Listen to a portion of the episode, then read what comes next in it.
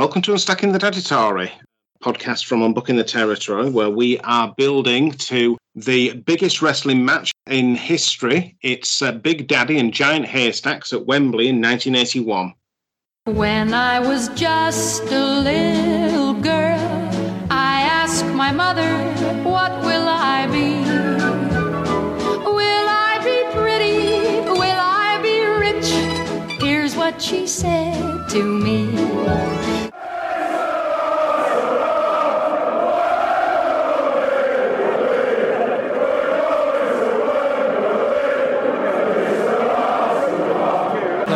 Events at the Wembley Arena, we will be seeing Giant Haystacks versus Big Daddy.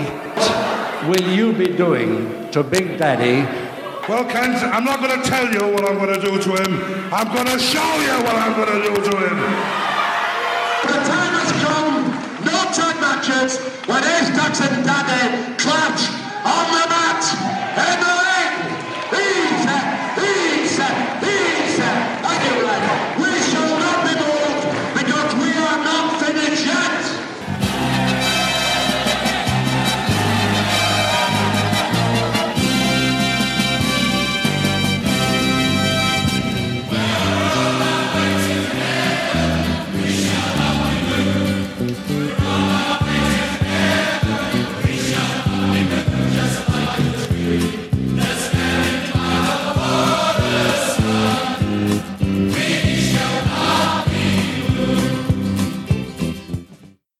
How are you this week, Dan? I'm very good, mate. I'm sat at the desk. I've stopped scribbling stuff on the top of it in marker pen. I've put the compass away so I don't start gouging hole in things, and I am ready to be educated in Big Daddy and Giant Haystacks. Excellent. So, yeah, I'm really looking forward to going through this with you. We're two big lads that like wrestling talking about two big lads that like wrestling, so what could go wrong here? Well, it depends how much we drink. Well, yeah, and have we had our pint of Jersey cream? Yeah. Or have we had our 3 pounds of bacon and a dozen eggs to maintain our strength? Exactly, or 11 pints and 2 bottles of wine. And several chickens. Yeah. Well, no, at least Lauren's not here. She'd roast them at us. I was going to say, it's like when I took Cousin Chris to a Persian restaurant and he had 2 whole chickens. I'm just impressed by that. Yeah, chicken sweats.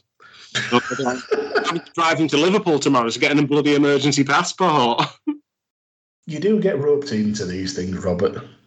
He wants to go and watch Burnley play Genk. Oh, God. Poor lad. Well, it's enough to drive as you drink. So are you drinking, Dan? I am indeed. I'm seeing off the last of my Beer 52 box. For anybody listening along in beer order, I'm on a 4 pure night bus, which describes itself as a rich and chocolatey stout at 5%. I've found it neither particularly rich nor overly chocolatey, but again, it's going to sit in the 2.5 region of Untapped. Before that, I just finished a Black Pearl oyster stout from Gads, the Ramsgate Brewery, which was very nice. It was 6.2%. I'd actually, that's going to get higher than a 2.5. That's probably going to get maybe a 3.5. That was bloody lovely. Oh, excellent. So I have gone back to our favourite brewery, Tartarus, and I have a Demeter, which is a 7.2% West Coast IPA. I had it before. It's bloody brilliant. Awesome canna, as always, from Tartarus. And if you want to drink Tartarus beers, you can log on to tartarusbeers.co.uk and put in the promo code UTTPodcast15 and get 15% off. You can indeed. And not to peel back the curtain, but I've still got that can of Loki sat next to me. Ah, very good. So, yeah, if we go into overtime, Dan's going to go in, so... I might just tease this can of Loki for the whole series. Yeah. Don't make me unleash the Loki. You wouldn't like me on the Loki. Puny beer. Oh, excellent. So we didn't cover in the opening episode, but we aren't going to go into full details with these matches. We're going to sort of, have highlights from the rounds, how the falls happened, if the multi-fall matches, how Big Daddy / Giant Haystacks looked, did they make their opponent look good, what were they wearing? Big Daddy's costumes were made by his wife Eunice, so you're going to see some Bobby Dazzlers in this. Although I did hear Cesaro makes his own gear, or Anthony Castagnoli as he is now. Claudio Castagnoli, I'm getting there. As Claudio Castagnoli. Yeah, not Antonio Cesaro, not Antonio Castagnoli, Claudio Castagnoli. This is the problem. They've got so many bloody names and whatever. What happened to him being a rugby player? More wrestlers need to just change the last name and keep the first name, like Johnny TV, Elite, Mundo, Terwilliger, Bouvier, Hutz McClure. Yeah, they do indeed. But, yeah, there you go. But yeah, apparently he does have that too. And I know for a fact that Jordan Grace makes her own gear as well. Oh, well, there you go. I think... Oh, was it Sasha Banks' partner used to make her gear as well? I don't know if she's still with him. But aside from the gear, we're going to cover the crowd reactions, our Kent Walton moment of the night in terms of what he's come out with. Are we hyped for Wembley 81 as well? Yeah, I'm going to throw it out there now. I misunderstood the Kent Walton moment of the night. Forgot what we discussed, because we may have discussed some of this when we were slightly inebriated. So I've just done a traditional moment of the night. Oh, there you go. I'll do better going forward. Superb. I tell you what, to make up for it, shall I give you a giant hair fact? You give me a giant hair fact. So I promised one that would tie in with S4C, and I'm just going to try and get back some goodwill by giving you that now. In 1990, Giant Haystacks appeared on S4C in an episode of the Welsh language soap opera, which I'm going to butcher the name of, Pobol y Cwm. I hope that was right. Yes, and he appeared as himself when he came to the Valley for a wrestling match with El Bandito Orig Williams. Right. Wow. Yeah. The captain of Team Cymru. Yeah, the most over man we've ever seen on the main UTT show. Yeah, no one's as over as Orig Williams is in Carnarvon. Exactly, even when it says real on the canvas. Yeah. Well, there you go. So, yeah, that's, I only had the one for this week. Yeah, no, well, that's a great fact, but you can sprinkle those throughout the shows as we go along. So this match that Daddy's having today against Kendo Nagasaki, it was taped on the 11th of September 1975, shown on the 13th of September 75, promoted by Moral Beresford as part of Joint Promotions, and it comes to us from Blackburn. In terms of Kendo Nagasaki, we're going to see him over this episode and the next two to follow. He's going to have another match against Big Daddy and then be involved in a tag match, although there may only be fragments of the tag match remaining. And it comes from a very weird and wonderful place that you wouldn't have expected the first sighting of the episode to have appeared. So we'll come to that when we do, but just a little bit of background about Kendo Nagasaki, which is quite difficult because Kendo Nagasaki is a man of mystery. He's a masked wrestler. We know now is Peter Thornley from Stoke, but in terms of at the time, he did very much try and keep kayfabe and not give much of his background there. He did start wrestling in the early 60s. He was tagging alongside Count Battelli, who was another famous masked wrestler. One of the issues that Kendo faced was that he had this Japanese gimmick, and the gimmick of Kendo Nagasaki is that he is possessed by the spirit of a mighty warrior of the past, sort of thing. But obviously the authorities thought that was a little bit too close to the bone, given how close it was to the Second World War, that kind of thing. And it was quite difficult for him to get time on TV because of that. Well, as we go through this series, we go into build up to the FA Cup final days and the big shows in the wrestling calendar, and I think season one, we were looking to go up to the FA Cup final in 1978. Kendo Nagasaki, despite being one of the biggest names in the history of British wrestling, only appeared in one FA Cup final show. Really? And, yeah, and that was 1971 when he had a victory over Wayne Bridges, which is kind of hard to comprehend. I think Daddy has 7, Haystacks has 4, Mick McManus has more than you can shake a stick at. I think Palo's about 7. Kellett's got a couple.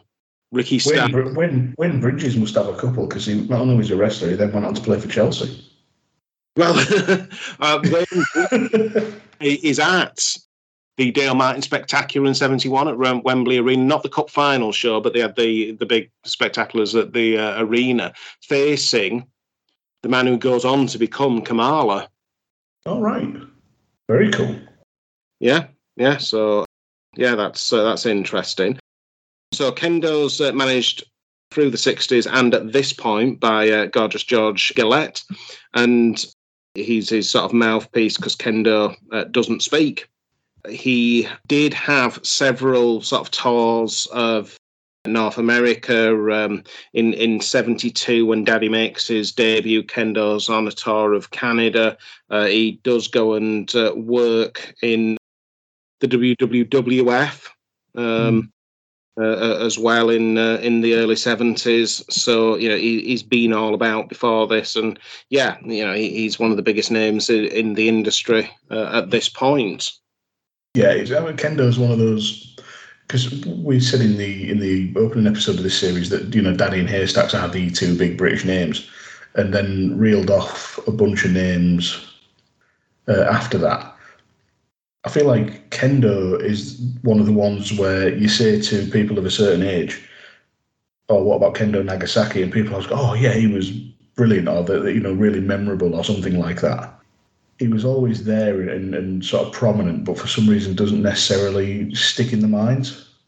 Yeah, you know, he's a top tier talent, and I guess you throw in your Mick McManus and Jackie Pallo into that bucket, and then below them you've got your people like your mighty John Quinns and your Burt Royals, etc., that are going to go into those buckets. But yeah, you know, he's a top level talent. But as we discussed on the first episode, it was a cultural event, Daddy versus Haystacks. It's like burned into the psyche of the nation. Yeah. Yeah, that's very true. And like I said, it's because, well, they had the TV audiences we'll get to throughout the sort of the course of this run. Yeah, they did indeed. So just to say, for the actual show that was on this day, there were 3 matches. 2 were semi-finals for a tournament that they were holding, and this Daddy Kendo match is one of the semi-finals. The other semi-finals is Man Mountain Moran versus Mike Marino. 2 names I am not familiar with.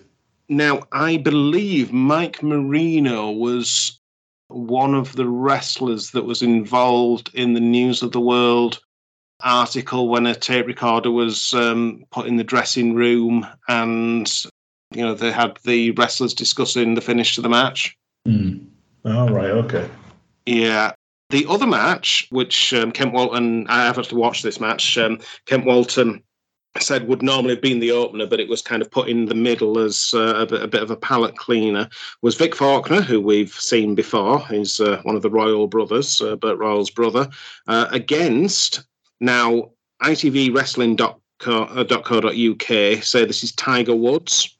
And I got really excited here because there was a wrestler in the 60s called Freddy Tiger Woods from Manchester, who many people equate to, you know, very similar style and the ability of Les Kellett. So I was excited to watch that. It's not Alan. No. It's not Freddie Tiger Woods. It's Alan Tiger Wood who was in this one. So someone who's also called Tiger. He's from Charlie. He's not from Manchester. He's not the same person. He does have his seconds have a tiger on the back of the sort of tracky tops or whatever they're called, but. Yeah, it was a little bit disappointing. It wasn't Freddie Tiger Woods, but you can't have everything in this world, can you? You can't, no. It's a shame, but there you go. No, I do find it interesting that the goal for Tiger Woods is, you know, between one person called Woods and one person called Wood, and then Tiger Woods. Yeah. And the goal for is the probably the most controversial of the lot of them. Yeah, and it's bloody hard to find matches of any of these guys because they're the bloody golfer. Yeah. And where was he on the gate of golf? We didn't see hide the hair of him. Yeah, dickhead. Yeah, so there you go. So before we rush into this match, we're going to head over to the local press. We're going to have a look and see if there are any jobs for Dan to do the job. Oh, God, here we go again. Yeah, so we've got the Liverpool Echo from Friday the 11th of July. The rules out of this, we're going to give Dan the opportunity for 5 different jobs. We're going to go through them one in order. If he stops on one and says that's the one he wants, he has to stick with it. So if there's a better job in the future, he can't trade. And as we've said before, the 70s didn't care about protected characteristics. So if Dan doesn't meet any of these, unfortunately, 1975 isn't going to give him the job. And we'll see how I go, because the first time we tried this, I took it all the way to the end and fucked it right up. Yeah, too old for it, weren't you? So, yeah. Not having that. So, the first job is a store detective. The role is to patrol the supermarket. Knowledge of work involved is an advantage, and that's for Orbital Limited. Knowledge of work is an advantage. I'm aware that work exists, therefore I'm qualified. Do you want to be a store detective? Fuck no. No. Sounds too much like retail. Just as well, because that was only for women. Hmm. Yep. Well, there we go. There you go. So are you an eager beaver, Dan? Because not particularly. More eager beavers to join Britain's fastest growing TV rental company, Lloyd Supervision. Again, it's Britain's fastest-growing TV rental company. They said that twice. You'll have seen our showrooms with their elegant blue and white decor. I hate it already. Nope. And our eager beaver advertising. We have openings for more eager beavers to join us. Stop saying eager beavers. Stop saying TV rental, and stop saying fastest. Oh, God, this is a nightmare. Yes, yeah, so you've already given up on this, have you? Well, let's hear the end of it, because if it's a good enough wage, I'll do anything. Sorry, best noise in the universe. Crack on. So they're looking for a sales receptionist. It's a job for someone who likes people. Nope. It involves selling to new customers, taking payments from existing customers, dealing with calls from technical services, and handling routine clerical work. Experience in TV rental is not essential. They're going to give you fair training and a salary plus commission paid for a 5-day working week, and there's opportunity for promotion. That sounds terrible. So are you going to pass on this one? I am going to pass on that one. Well, just as well you did, because they're looking for a girl. There's a shock. Butcher's manager. Yes. He must have been in charge of a family retail business for at least 5 years. So it doesn't matter if you've worked for, like, you know, Shell, then that doesn't count. It's got to be a family business. You need a forceful personality and be capable of improving existing trade. Your wages are £50 a week plus monthly and year-end bonuses, and it's a secure position for the right applicants. £50 a week, £100. The wage isn't too bad, I don't think, for this. What is it, 1975? No, 1975, yeah. Okay. Front row for the Giant Haystacks and Big Daddy versus the Saints was 90p. Yeah. So I could attend more than 2,500 wrestling shows.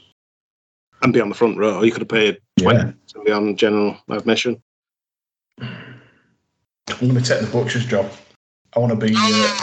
you've taken the butcher's job. It's a minimum age of 40. I ain't far off. I can pass for 40. You're going to have to wait. Fuck's sake. Now, again, 1970s employment law has Fucked yeah. So the other two adverts, and this one's insane. Salesman, and it says, most salesmen I've met recently possess one or more of the following qualities. One, an inability to start work before 10:30. Two, an inability to work at all. Three, will never follow up leads or find their own business. Four, require a salary, company car and expenses and are happy to exist on $1,500 per annum. Which I didn't really get. So are they saying that they don't want people to be taking expenses in a company car, but they're also deriding people who want to work for $1,500 a year or less? It sounds that way, yes. Yeah, and people that can't close on sales. It says there are probably only two men around Liverpool that will meet these qualifications. If you're one of them, please ring Richard Russell. Jesus, that's crap. I wouldn't have taken that anyway. And the final job, well-known garage servicing Audi and Mitsubishi and American Motors, established in Amsterdam, require experienced mechanics at short notice. The mechanics in question must be highly trained, and they have to be bachelors, so no married people here. I qualify. Yeah, prepared to come and live and work in Amsterdam. They'll receive a salary in accordance with Dutch standards, approximately £320 a month, with rent allowance and free travel. I'd have probably taken that, to be fair. Yeah, but yet again, you've not been the right age for the job that you've wanted. I'll get there. I will get there. The 70s job market's really frustrating, isn't it? It's broken. I know, it's insane. It's a load of bollocks. Yeah. It's crazy, isn't it? It really is. So, yeah, we'll put that paper down in disgust, and we'll pick up a copy of the TV Times and see if there's anything else there. In fact, what we'll do is we accidentally picked up the Radio Times. We thought we were looking at BBC rather than ITV. And do you know what's on tonight on BBC at 5:45? Doctor Who. Yeah, it's Terror of the Zygons Part 4. Oh, I've seen that. Yeah, there you go. That's the one with the fucked up looking chihuahua monster, isn't it? It is, yeah. So there you go. Something that you can... You're depressed because you didn't get your job, but, that's brought you back round. As long as, providing in my previous job I earned enough to get a telly. Well, yeah, there you go. So, on ITV... The lead-in to World of Sport is Speedway Championship, live from New Zealand. Then the halftime roundup, then the wrestling, followed by final scores. Yeah, I'd definitely be watching final score. Yeah. In fact, the wrestling was on twice on this day. It was on at 12:30 and then again at 4. The 12:30 showing was after Planet of the Apes. Oh, wow. Fair enough. I take it that was the original Planet of the Apes. Yes, the original. Well, it wouldn't be the 2001 version, would it? I've still yet to see that, but I've seen they're all on Disney+. I need to go on like a Planet of the Apes marathon from first movie to most recent. Yeah, I've watched a few of them. The first one's a good film, definitely. It's probably worth watching. If you can stay up to 11:45, there's Kung Fu starring David Carradine. So if you've ever seen that 1970s series, you can go and watch that. Yeah, I'd give that a go because David Carradine was in Kill Bill, wasn't he? Yes, yeah, he's a nice kicky man. Yeah, very much. But it was very much Tarantino, I think, looking back to his history in films like that, from what I remember hearing and reading about. Yeah. So before this match starts, we get quite a lot of build-up, don't we? We get Gorgeous George Gillette cutting a promo, which is very rare for World of Sport. Yeah, it is. That was one of the things I was quite surprised about because on YouTube, this is 10 minutes, if that. It's 9 minutes, 50-something. And a good portion of it is the sort of pageantry and Gorgeous George and all the rest of it. So... Yeah, it definitely, let's just say, Gorgeous George definitely did his job. Yeah, he did, yeah. Yeah, hyping up Kendo Nagasaki, calling him the greatest wrestler in the world today. Did you notice who the referee was at all? I recognised him, but I couldn't place his face. And so the referee's Ernest Baldwin. Right. He was trained by British Olympic wrestler Henry Inman. He was the first ever Admiral Lord Evans heavyweight champion in 1951. We've probably talked about him before when we've mentioned the Lou Fez and Dara Singh tours. You know, a constant opponent for those really big draws. He retired after a broken leg in 1961, but came back for one exhibition match in 1963 against favourite of the show, Leon Harris. Oh, right. Favourite. Did he didn't go into TV at all, did he? Like into acting and whatever, because I swear to God I recognise him. Well, possibly, and if he did, we're going to have to look it up and go and watch. I don't know what it is, or if I... Oh, wait. I was getting his face confused with somebody out of Only Fools and Horses.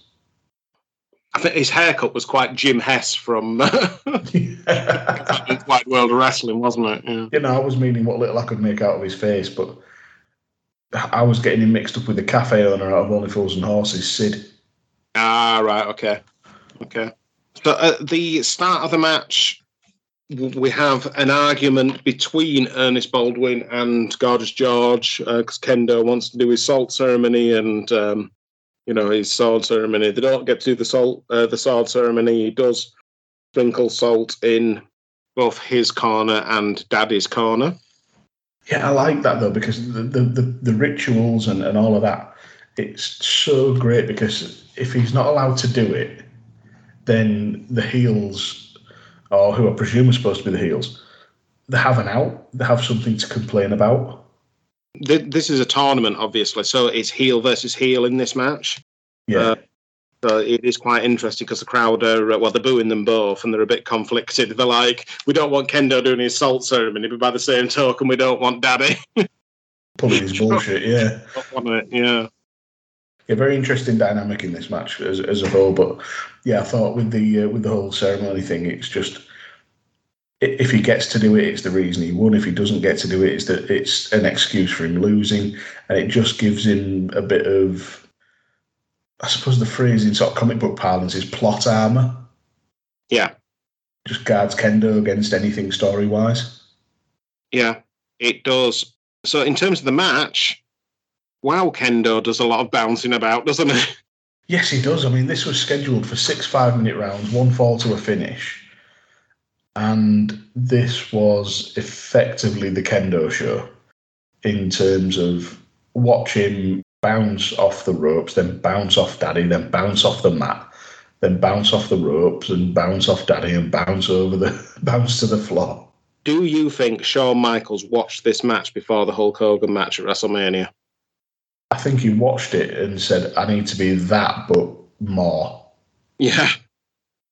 To be fair, though, actually, I think he made Daddy look strong, because we know Kendo's a unit, and, he's a big lad himself, and, he's one of the biggest names, and the fact that Daddy's overpowered him, he does those top hammerlocks, and Daddy just throws him off, and he sort of belly bounces him out of the ring at one point, doesn't he? Yeah. Well, this is where Ken Walton comes in as well, because... Walton gives us a rundown before the match saying Daddy's 6 foot, 24, 25 stone, and then makes a point of saying that Nagasaki is 16 stone and not a small man, and isn't used to being the smaller man in his fights. No. So Walton does a fantastic job there of putting Daddy's size into perspective. That was one comment that that guy who watched the Pete Curry Big Daddy debut match in 1972 had put on the bulletin board, that because Kendo was on tour and, that they were mostly middleweights aside from Kendo, then Daddy looked like even more of a monster. Yeah. Yeah, because he's against the smaller guys. Yeah. But yeah, the total belly bounce count in this match is 5. There's a lot of that going on. Yeah, well, which I don't think is a bad thing. And we end up with Daddy trying to take off Kendo's mask, and Kent Walton saying, he'll never get it past the nose, he'll never get it past the nose. I did wonder what he meant by that. Was it just that nobody's ever got it that far, or is he just saying that Kendo's got a big nose? I think it was the no one's ever got it that far. I think that was the thing that people had tried to lift the mask off before, but that was your luck basically.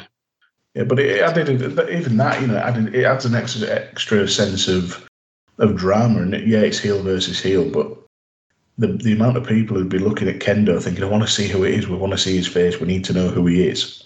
Yeah, that must have been. Just watching it back, and I'm looking at it going, it's a massive hook in. Yeah, and we know, I guess the TV audience at the time wouldn't have known, but we know the next match we're covering is a rematch between these two guys as well. So I guess from our point of view, it's some breadcrumbs of intrigue. I didn't know that was the next match because I've not looked at the playlist. We are covering that. Daddy does a two-handed strangle lift.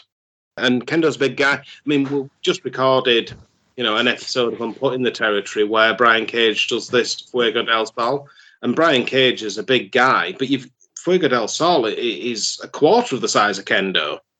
Yeah, you're absolutely right. You talk about the choke lift, and it puts into perspective in sort of my sort of wrestling fandom when I'd see Kane do that to guys like, say, X-Pac, who were regarded as smaller guys, or maybe some of the light heavyweight crew.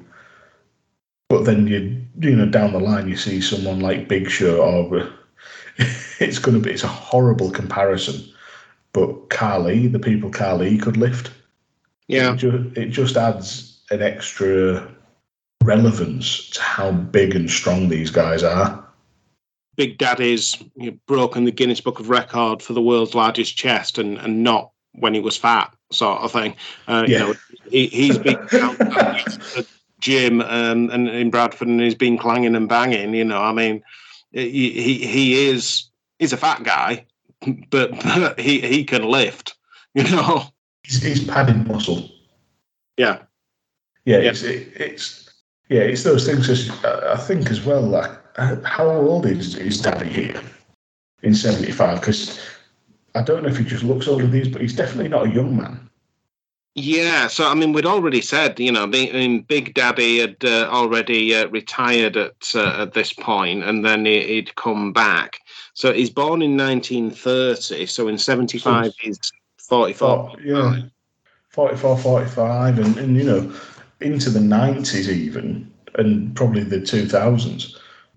With a lot of the more mainstream wrestling, 44, 45 was regarded as over the hill. Yeah, and he is literally just starting his ascension at this point. Yeah, crazy. Yeah. It's absolute madness, and likewise with Les Kellett as well, as I'm sure we'll cover in Kellett Club. I'm sure he only got into wrestling late on. Yes, Les Kellett was born in 15, so yeah. But this match, it was. In many ways, it was exactly what I expected. In terms of there's a lot of belly bounce from what I've heard about Daddy, a lot of belly bouncing and all the rest of it. I wasn't necessarily expecting the negativity from the crowd, which was interesting. But even more surprising for me was the couple of times that Daddy actually took a bump and sold for Kendo a bit.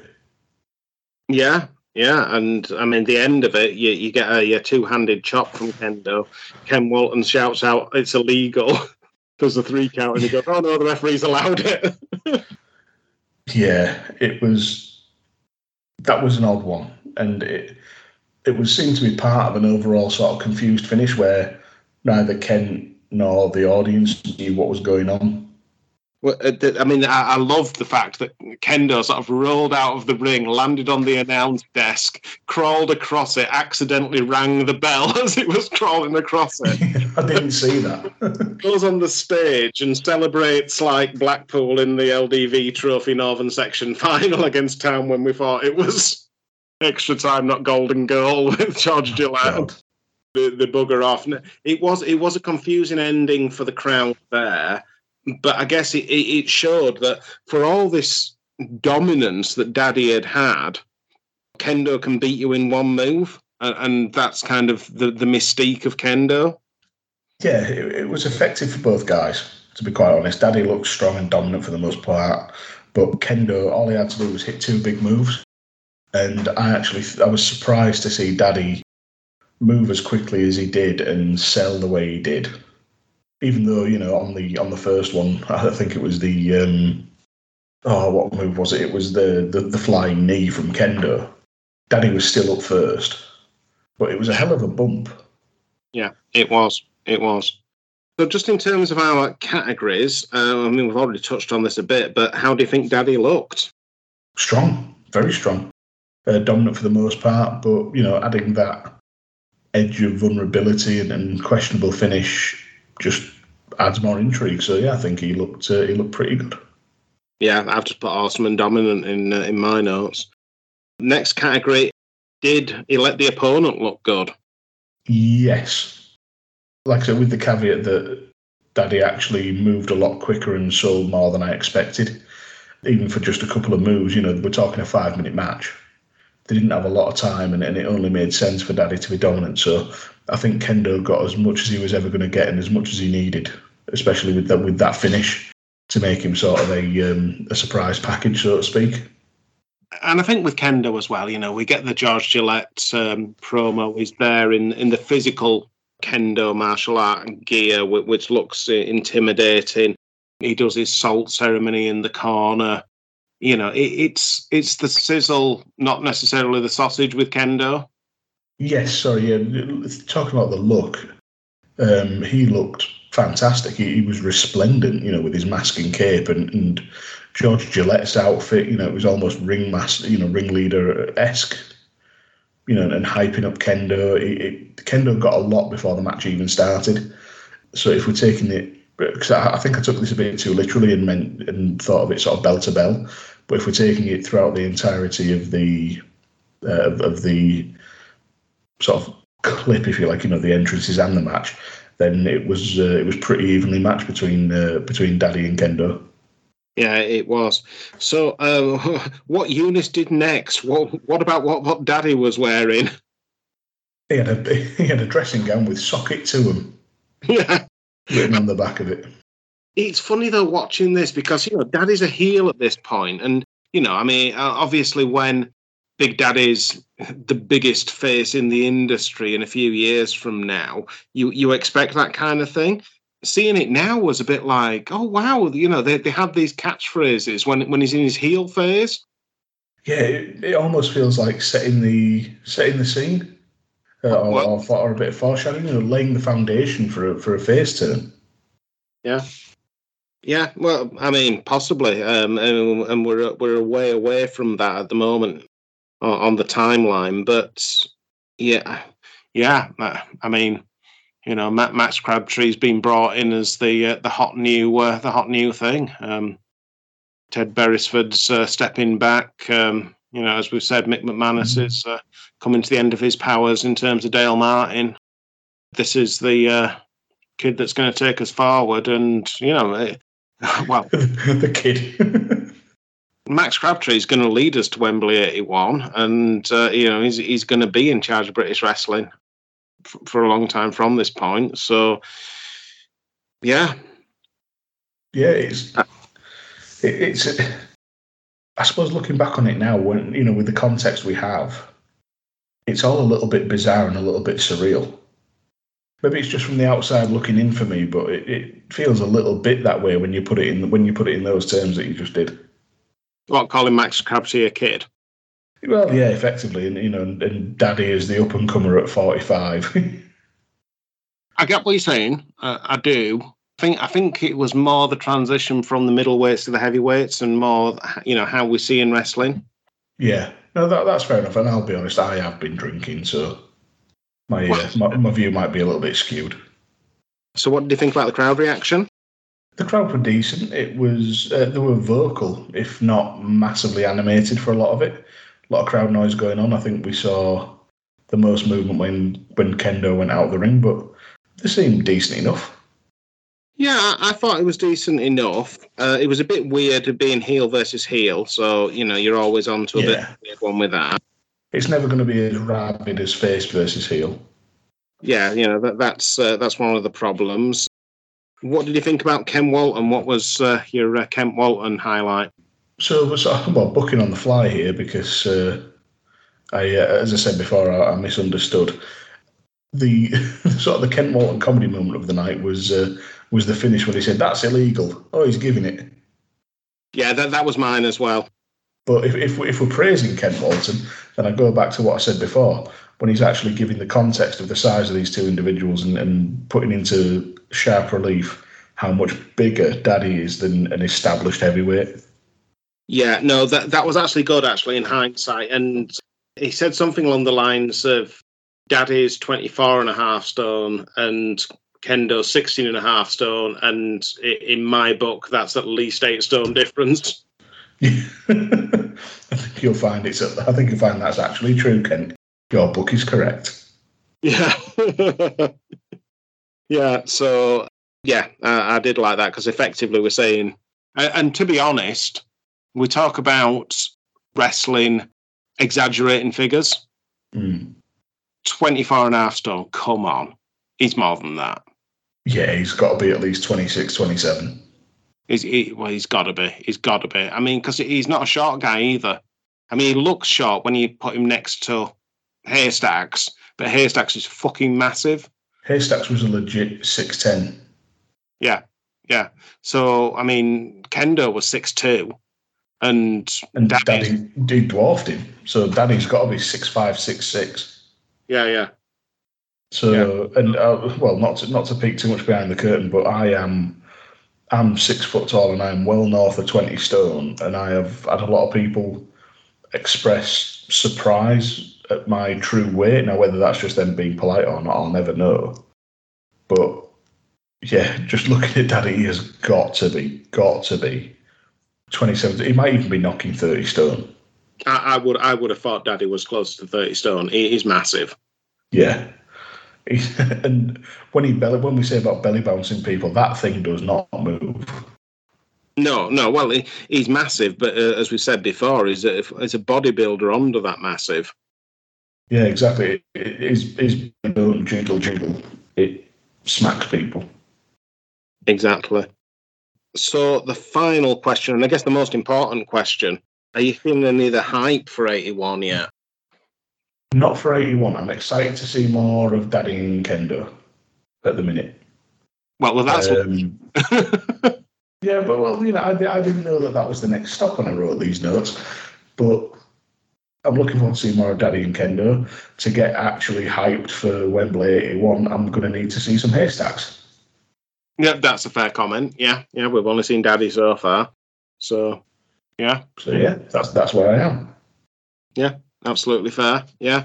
No, I thought this was a great start to it. It really was. I mean, it's a shame we lost to posterity the matches leading up to this, but given that we've got no choice but to start in September 75, it's as good a place as any to start the build. Yeah, pretty much. And it's kind of with Big Daddy, it's definitely... already there that he's more of a spectacle than technical, which said I expected. So yeah, it's really intriguing to see how is spectacle wrestlers the right term, because I'm worried it sounds derogatory and I don't mean it to be. I mean the thing is, these are two of the biggest names in the history of the industry, and they wouldn't give two shiny shits about what Dave Meltzer thinks. Yeah. I was trying to think, because the talk about nowadays, the so-called work rate wrestler, and it's a type of wrestling that's been popularised amongst wrestling fans in the likes of AEW and whatever, and I suppose you could put maybe certain forms of Mexican wrestling into that. So I was kind of thinking that this is almost the opposite, in that it's not going to be a million miles an hour. There's not going to be 1,000 moves. So I was kind of looking for the opposite of work rate. God, that's not easy to say after a few beers. Work rate wrestler, and spectacle wrestler was the best one I could come up with. The whole reason they did wrestling was because you have to recuperate for 6 months after a boxing match. Wrestling is about, you know, bringing the people into the town halls and the arenas and whatever the, you know, the 1975 equivalent was, you know, to watch you. Mm. And for all that I am, Vic Faulkner and Alan Wood put on a technically sound match. The thing that's going to make these people come back next week or next month or whenever the wrestling rolls back into Blackburn off this card are Daddy and Kendo. Yeah. The two big buggers knocking the shit out of each other. Yeah. And and you say about boxing, that's kind of still true today. You know, they talk about the heavyweight division is traditionally the glamour division. It's the one everybody wants to see. And the daft thing is, in the last 10, 15, 20 years, I'm a boxing fan, there has been so many dour heavyweight fights where it's just two big lumps trying to jab each other's heads off. But then you get that one fight where the two big guys are trading and you don't know which punch is going to be the knockout punch, and there's the drama and all the rest of it. Yeah. So, yeah, in those terms, I'm excited for what we're going to see, but not exactly fully hyped for Wembley yet. Yeah, well, I mean, as you say, we're going to have to see them react, and the first time we see them react, they'll be tagging with each other, so... Well, that's brilliant. Until we started this, I never knew that they tagged together. Yeah, so we're going to get the whole story. So it's not, you know, it's long term storytelling. We've got 6 years to kill before we get here. So yeah, modern wrestling could never. So we did mention that we were doing a project with Big Daddy and Giant Haystacks in terms of. People that have mentioned the show. Danny at Scottish Juggalo said, growing up in the 2000s as a wrestling fan, you'd always hear from family members discussing about Big Daddy and Giant Haystacks still fighting. Really looking forward to find out what made this feud so legendary. You and me both, Danny. And I've said it a few times on Twitter and in, chain wrestling chats and stuff like that, but I don't know when this will come out, but I had the great fortune of watching Money in the Bank with Danny in London, and it was an absolutely great day. I always love any chance I get to meet up with any of our little corner of Twitter, and meeting up with Danny and Millwall Chris in London was an absolute blast. Yeah, no, it's great that you did that, and sounds like you had a lot of fun. So yeah, absolutely fantastic. Eric at E_Freed said that this would be a fantastic podcast. #TankAbbottFacts. So he's on the bandwagon. #GiantHairFacts. Yeah. But in terms of people that helped spread the message, Tyler Peters at Dustin Tyler 86, GH at Carry the Gary, Millwall Chris at Millwall Chris 1, Chris Mangle at Mangle _Chris, who I think he said before that he's from the same town as Kendo Nagasaki. All right. Yeah, so he may correct me on that, but give us a shout there, Chris. Let us know. Yeah, Ben at Witticisms of Ben. Pig Bladders at King Pig Bladders. So we have to give a massive shout out to him. He made the awesome graphics for this podcast series. He's an absolute wizard of the Photoshops. So thank you very much for that. Yeah, sorry, I was letting you reel off names before and whatnot, but every single person on there is an absolute legend who we've all interacted somewhere on Twitter, and just Pig's Bladders. I feel like another creator beers due his way, and I'll get this one wrong. And look at the Objective Pod at Objective Pod shouted out as well, so thank you very much for that. I mean, we are recording these in advance, so it may well be there may well be several recorded in the background before these drop. So it's great that just off that graphic we got some response, if you do shout us out, there may be a bit of a lag before. Yeah. Hang on, Rob. Do you mean to tell me that one of our side projects, after unbooking the 2 seasons of Unbooking the Territory, people might not expect us to have some episodes in the can? I just can't cope. It's like when yeah, you know, Andy or Chris tell me about, oh, I recorded it today, it'll be with you tomorrow. It's like, no, I've still got half of that bloody Shawn Michaels special to edit. Oh, Jesus. That's the point where I'd say, fuck it, just put out in its raw form and hope for the best. Wow. Well, we know people that have done that. Yeah, very true. It's a good job that you're the hard work behind this. Well, the hard work and the talent behind this podcast. Oh, I don't know about that. I don't know about that. But where can people find your hard work and talent, Dan? Well, if you can find it, let me know. I'd love to have it back. But you can find me on Twitter at DanGriffin21, usually tweeting about wrestling that's a minimum 6 weeks out of date or movies that are 25 years out of date. If you want to listen to more of me talking about stuff, I'm over on the Doctor Who pod with Cy Powell, where we look at one episode or serial per Doctor, per series, and we see what lands for me with the classic Who stuff as a modern Who fan, and the reverse for Cy as a classic Who fan with the modern Who. It's taken 4 fucking recordings, but I finally got an outro right. Well, and then I start talking over the end. So this is going swimmingly for us both, isn't it, Dan? Don't care. I got my bit done. Well done. Congratulations. Condescending head pats all round. Yes. Yeah, we'll get Lauren in for the head pats. Well, I'm seeing her tomorrow, so it'll be fine. Oh, is she going to True Grit? Yeah, she is. Yeah, Lauren's coming. Oh, right. Okay. So I think that'll be our first time. Same place at the same time. Yeah, so I'm either going to get a condescending head pat or get murdered, or both. Yeah, yeah. Well, Beth's going to be there as well, so you probably get murdered. You can find me at UTC Roberts, really more about the music than about the followers, so I'm absolutely more than happy to follow back on the same channel that you're listening to this. You can hear the One Man's Meat podcast with Danny at Scottish Juggler and the real Chris Bellis, and they're covering the forgotten storylines of wrestling, wrestlers that might not get that much love, that kind of thing. They do have a pint-sized project, which at time of recording, they have sworn to secrecy about. So I'm sure that's going to be, I'm trying to think of something with a pun with an X in it, but that's quite hard, actually. Yeah, I'm drawing a blank as well.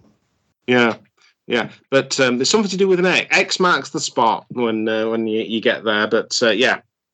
It's exceptional either way. All their stuff is extremely well-researched and quality entertainment, so get involved.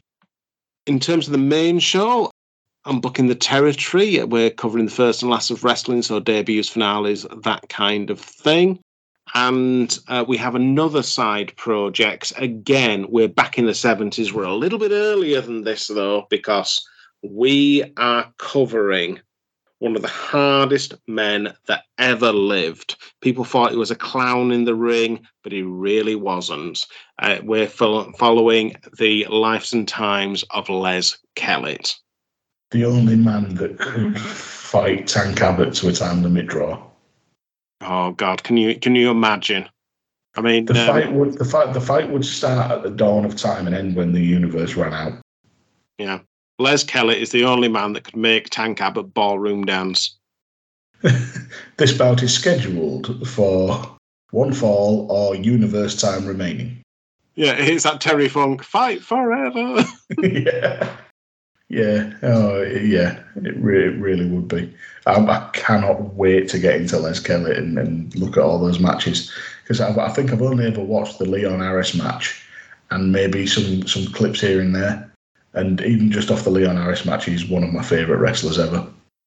Yeah, we're gonna enjoy this. We really are. We really are. And I'm gutted that when he left Joint Promotions, there's a picture of a wrestling event that he put on the Arndale Centre in Bradford. And, you know, you look at the people on the mezzanine level and stuff, and it's, I'm sure Eric Bischoff saw Les Kellett in the Arndale Centre in Bradford and thought, I'm booking them all of America. Well, Bradford is the spiritual home of British wrestling. Blackpool can get fucked. You look at the photo and you're like, I know where this came from. Yeah. Absolutely. The impact of Les Kellett knows no bounds. Well we'll get there, but for now, next week we're heading on to Daddy versus Kendo. Well, two in our timeline, because we didn't have the other match that is involved. Three in reality, but two in whatever we're going to be able to cover. It's two in the unstacking timeline. Exactly. So at the end of all these episodes, we play a different song. And since Kendo Nagasaki was on the show, Kendo Nagasaki never spoke in his career. And it was an absolute brave move for Danny Baker to invite him on to a talk show. So we are going to play out with Kendo Nagasaki and his manager that he had after Gorgeous George Gillette, Lloyd Ryan, and they are doing a drum duet on the Danny Baker Show. Brilliant. Thank you for listening. You know, some shows will be satisfied enough just showing you Kendo Nagasaki, but drum he will do. He's had a slight change of costume, and now please welcome, it's Lloyd with Kendo Nagasaki.